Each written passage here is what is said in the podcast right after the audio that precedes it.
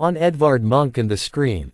It is time for another essay on art, and this time the subject of the essay is none other than the great Edvard Munch and his most famous painting, The Scream. Now, I am aware that probably not many have heard of Edvard Munch or The Scream. This is mostly because Munch never really achieved the fame or notoriety that some other well-known artists such as Picasso or Matisse or Michelangelo or Da Vinci were fortunate to have achieved. In short, he never was and still is not a household name like the above-mentioned artists. However, most of us have no doubt, on some occasion or the other, come across one of his paintings, either directly or indirectly through popular culture references. This famous painting I am talking about is The Scream, which was made in 1893, and has gone on to become one of the most iconic images and artworks of Western art, but we will cover the significance of the painting later on in the essay. First, allow me to introduce you to Edvard Munch and his life. Edvard Munch was a Norwegian painter, who was born on 12 December 1863 in the village of Ådalsbruk in Løten municipality in Innlandet county, Norway, to Christian Munch and Laura Catherine Bjolstad. Munch's father, Christian, was a medical officer and doctor. Munch had an elder sister and three younger siblings. His mother was said to be inclined toward art and she encouraged her children to paint and draw. The Munch family had notable relatives in historian Peter Andreas Munch and military officer and painter Jacob Edvardsson Munch, who was one of the founders of the Royal School of Art and Design of Christiania, an art school that Munch would eventually join. Sadly, in 1868, when Munch was barely five years old, his mother died of tuberculosis. After the death of his mother, Munch and his siblings were raised by their father and their aunt Karen. A sickly child, Edvard Munch was often unwell during the winter months and was compelled to stay out of school and remain at home. Due to his recurring illnesses, his aunt and some of his schoolmates began to tutor him at home when he was unable to go to school. His father also joined in his homeschooling, introducing him to history and literature, especially the works of Edgar Allan Poe, while confined at home during his frequent bouts of illness, Edvard Munch often spent his time drawing and listening to his father entertain him and his siblings with Poe's ghost stories. His father's position as a medical officer in the military did not really pay much, and the family often struggled to make ends meet due to their poor financial situation. His father tried to establish a private practice simultaneously but failed. Due to their terrible financial state, the family was forced to move frequently into cheaper and cheaper flats. These early experiences of dealing with poverty influenced many of Munch's early drawings and watercolors, in which he depicts the interiors and objects such as medicine bottles that were found in their house. Even though Munch's father did all he could to support and raise his five children, everything was not so perfect in the Munch household. Munch would later mention how his father's overly religious and temperamentally nervous nature affected all the children in adverse and detrimental ways. Munch later said that his father was religious to the point of psychoneurosis and that his father's religious outlook on life was oppressive. Munch would also go on to claim that he and his siblings inherited the seeds of madness from his father, resulting in the siblings suffering from some form of insanity or mental illness throughout their lives. Munch's poor health, the ghost stories of Poe, and the oppressive religious environment at home all combined to form the nightmares and macabre visions that Edvard Munch began experiencing as a boy. He constantly felt fear and sorrow, and he always had a strong feeling of death catching up to him. All this resulted in a difficult and fear-filled childhood for Munch. To make matters worse, in 1877, when Munch was 13 years old, his older sister, Sophie, to whom he was closest, died. And his younger sister Laura Catherine was diagnosed to be mentally ill at a very young age. By the time he was 13 years old, Edvard Munch was already deeply interested in art. After being influenced by the Norwegian landscape artists at an art exhibition at the newly established Art Association, he began to make oil paintings to try to recreate the landscapes he saw. Although he wanted to become a painter, he succumbed to his father's wishes and enrolled at a technical college in 1879 to study engineering. Here he learned perspective and scale drawing and excelled at mathematics, physics, and chemistry. However, he continued to suffer from frequent bouts of illnesses that disrupted his studies. A year later, Edvard Munch finally resolved to abandon engineering and left college in order to become a painter. Needless to say, his father did not approve of his decision to become a painter and was disappointed in him. His father considered art to be an unholy trade, and even his neighbors and relatives discouraged him from pursuing art as a career. But Munch was resolute in his decision and had a clear goal in pursuing art, which he wrote down in his diary. In my art, I attempt to explain life and its meaning to myself. Further to his decision of becoming an artist, Edvard Munch enrolled at the Royal School of Art and Design of Christiania in 1881, when he was around 18 years old. One of the founders of the school was his relative Jacob Munch, who was also a painter. At the school, Munch studied under illustrious Norwegian artists such as Christian Krohg and Julius Olaus Middelthun and learned the art of figure and portrait painting. In 1883, barely two years after joining the school, Munch participated in his first public exhibition, sharing a studio with his fellow students.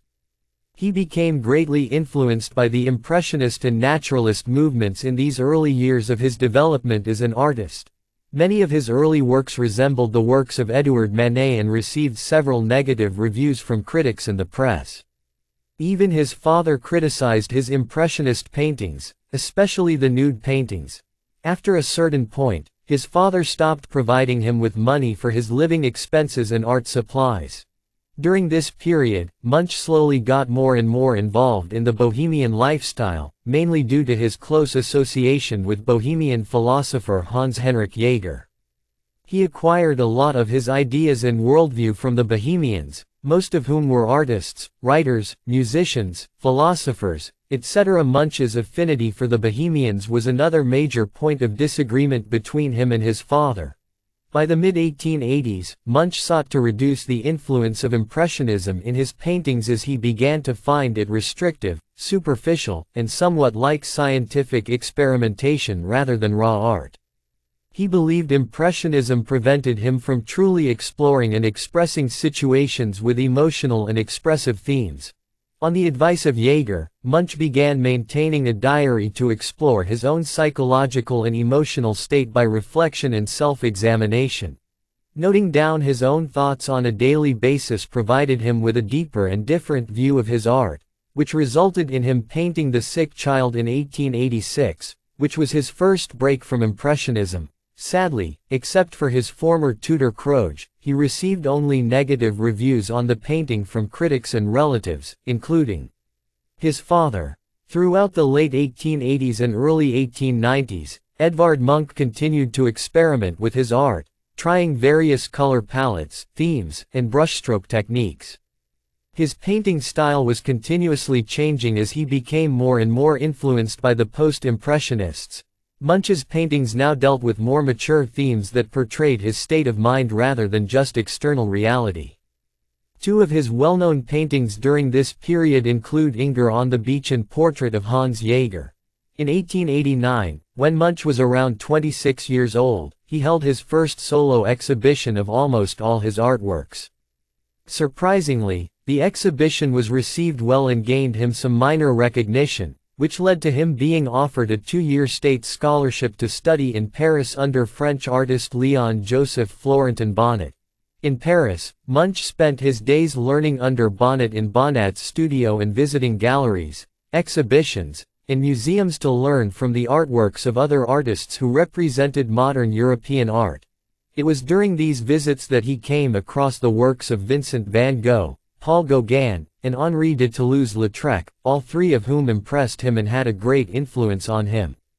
He was impressed by the way they used expressive colors to convey emotion.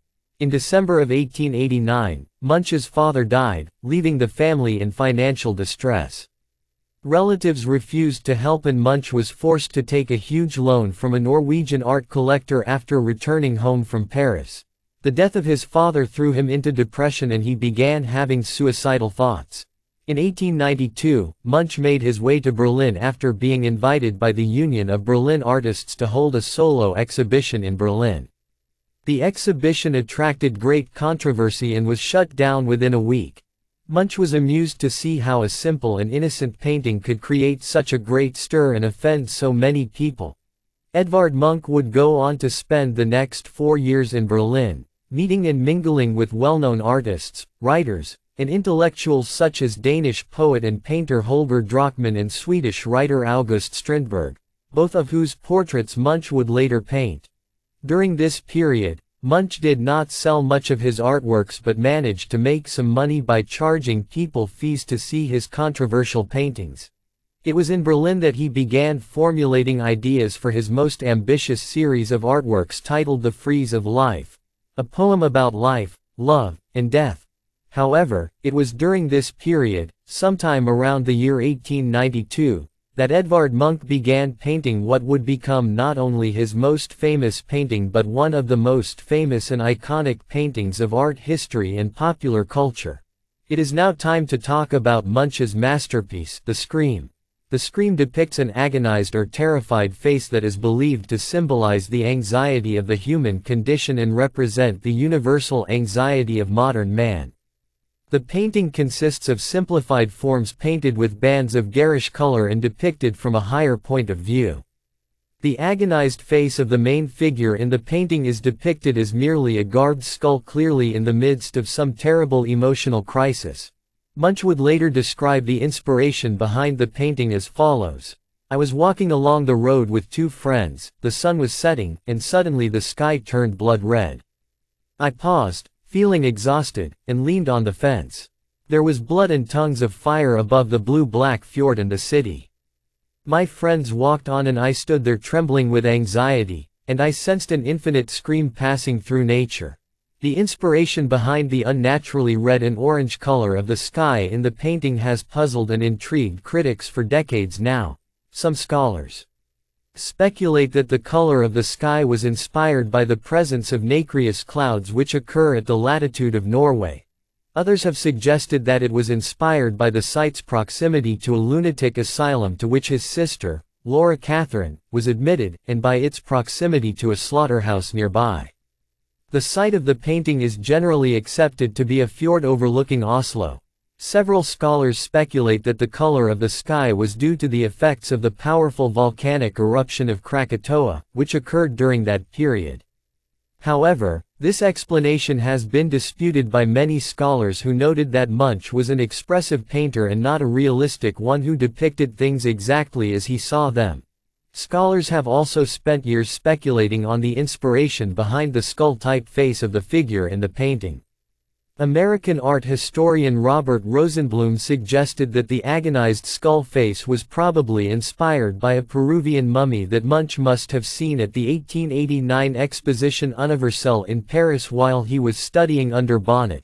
The Peruvian mummy was buried in a fetal position with its hands on the side of its face and had inspired more than 20 paintings by Paul Gauguin as well.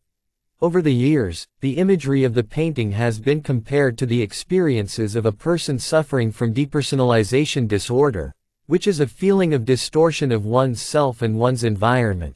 To this very day, the Scream remains Munch's most famous work, considered an icon of modern art and often put in the same category as Da Vinci's Mona Lisa due to its wide popularity and iconic status in history and popular culture.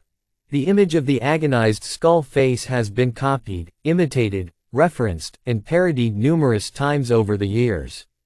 The painting inspired a series of silkscreen prints by American artist Andy Warhol, as well as paintings by Icelandic artist Erró. The skull face has also found its way into movies and television, such as The Mask in the 1996 movie Scream and the appearance of the alien in the 2011 BBC series Doctor Who. It has also inspired postal stamps and musicals. Munch made a total of four versions of The Scream, two pastels, and two paintings. An 1895 pastel onboard version of the painting was sold for a huge sum of $120 million at an auction in 2012, thereby making it one of the most expensive works of art ever.